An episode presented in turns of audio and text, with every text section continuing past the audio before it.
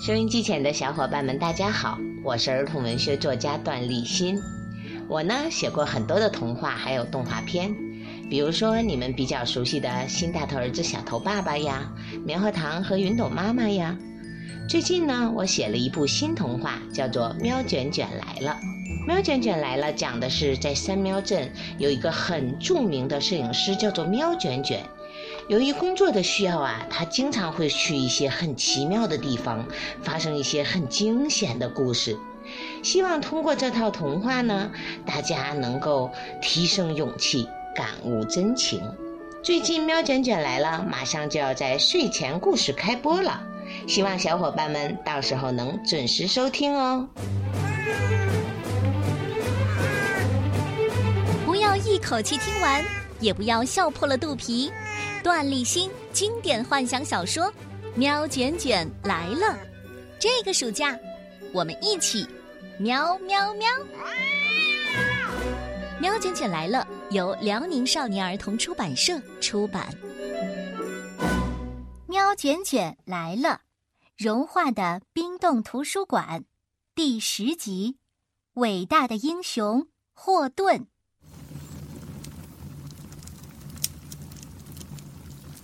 那，那那六个猫学者最后怎么样了？喵卷卷忍不住追问。只有一个逃了出来。管理员猫挑了挑壁炉中的篝火，让火焰烧得再旺一些。剩下的五个学者，全都被发疯的书吞噬掉了。啊，那？再然后呢？喵卷卷紧张的来回摆动着卷尾巴。哦，我的意思是，出了这么大的事儿，应该会有猫来处理吧？呃，谈判专家、杀虫专家，嗯，金牌调解员。停！图书管理员猫抬起巨大的爪子，铮的一声弹出锋利如刀的指甲。喵卷卷赶紧闭起嘴巴。别紧张，小子，你已经吓得语无伦次了吗？喵卷卷摇了摇头，又点了点头。嗯，他的感觉糟糕透了，他为自己刚才的失态感到丢脸。其实你猜的没错，当逃出的那位猫学者将这件事公之于众后。国王马上派出了一支精英猫骑士小队来处理这件事，不过结果很糟糕。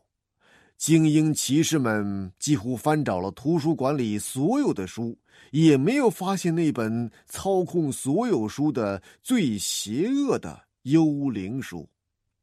那那本幽灵书逃走了吗？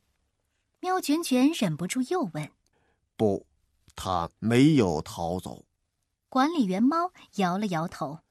因为搜索无果的骑士小队在退出图书馆的时候，又遭到了埋伏。经过一场激战后，全军覆没了。喵卷卷听着这个古老的故事，眼前似乎出现了当时的画面：那些英勇的铠甲猫骑士。被疯狂的书籍吞噬着，然后变成书上的一幅幅扁平的猫画像，这是多么惨烈的一幕！难道就没有猫能制服那些邪恶的书吗？喵卷卷问。图书管理员猫轻描淡写的回答说：“有啊。”谁？我。喵卷卷用奇怪的眼神看着眼前的这只猫，他最先想到的是，这个大家伙是在吹牛，连精英猫骑士小队都搞不定的事，一个图书管理员怎么可能解决得了？但很快，喵卷卷脑子里就闪过一个念头：哦，我的喵啊，难道，难道你就是？喵卷卷有点不敢相信自己的判断，如果他没有猜错的话，眼前这个大块头就是传说中的巨爪武士霍顿。你终于猜到了，还不算太迟钝。这只猫斜眼看着喵卷卷，我就是霍顿。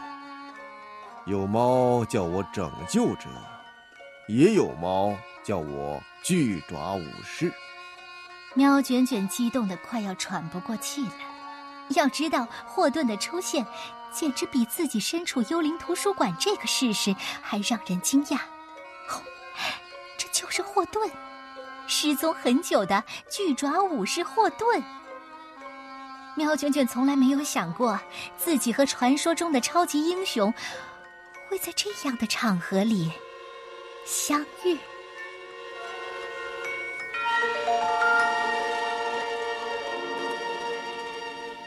喵卷卷来了，融化的冰冻图书馆，第十一集，复活了，可怕的幽灵书。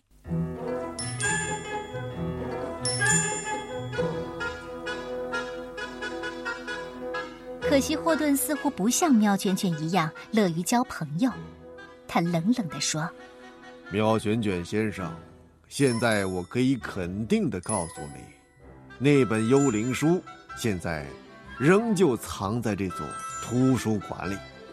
喵卷卷努力让自己表现的镇定。请问英雄霍顿，那本幽灵书被你吓得不敢出来了吗？不。霍顿挥了一下爪子。我把整座图书馆都搬到这里，并且动了起来。听到这话，喵卷卷顿时瞪圆了眼。这么说，那本幽灵书你没有找到？我要是能找到，还用把图书馆整个搬到这里吗？显然，霍顿对这个明知故问的问题很不满。那这里现在不安全？霍顿苦笑了一下。哼。本来很安全，因为幽灵书和整座图书馆都被冰封着，但现在就说不准了。霍顿指了指壁炉中的火苗：“你让冰封的图书馆开始解冻了。”哎呦，我的喵啊！喵卷卷尖叫着跳起来，就要冲过去扑灭壁炉里的火。只要我们把火弄灭，幽灵书。就不会再出现了，对吧？晚了，冰冻这个办法只能用一次。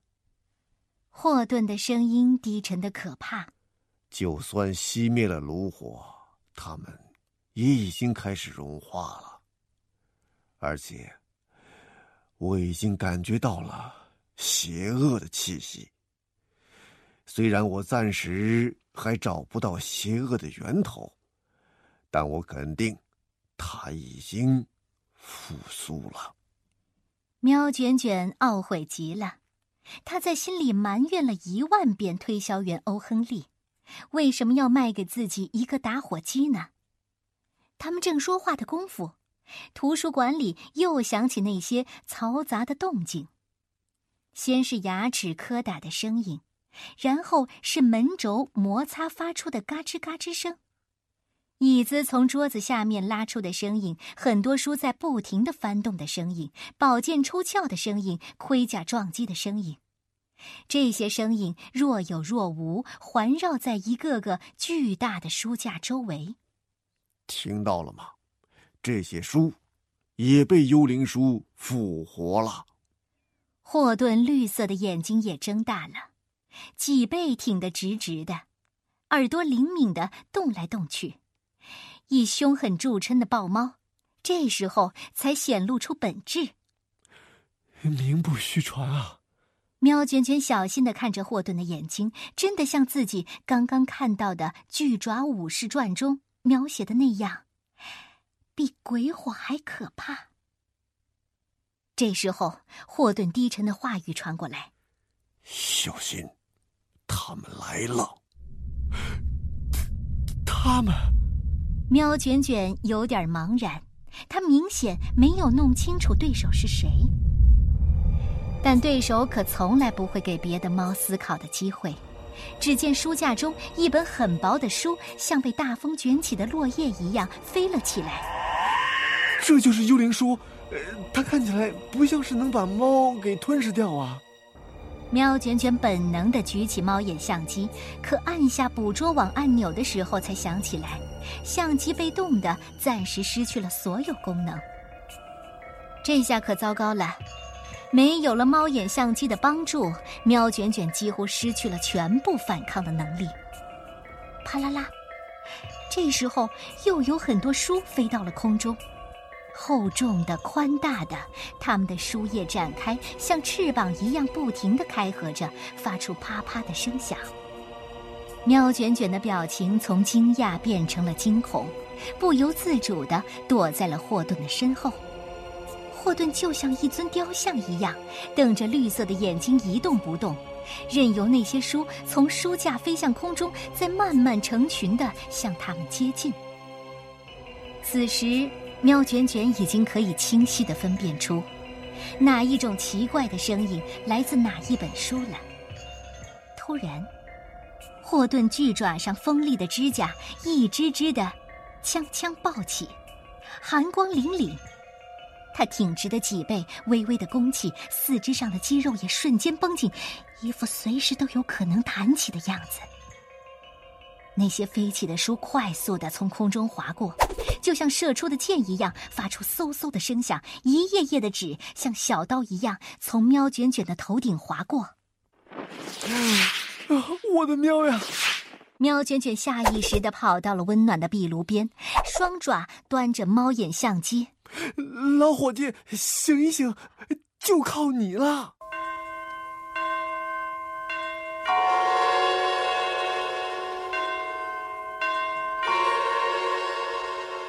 喵卷卷来了，融化的冰冻图书馆，第十二集，巨爪幻影般挥舞着。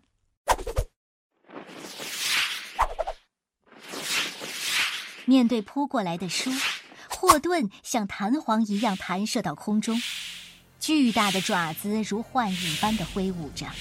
几声闷响之后，几本最先飞射而来的书被撕得碎烂。掉在地面上挣扎了几下，没有再飞起来。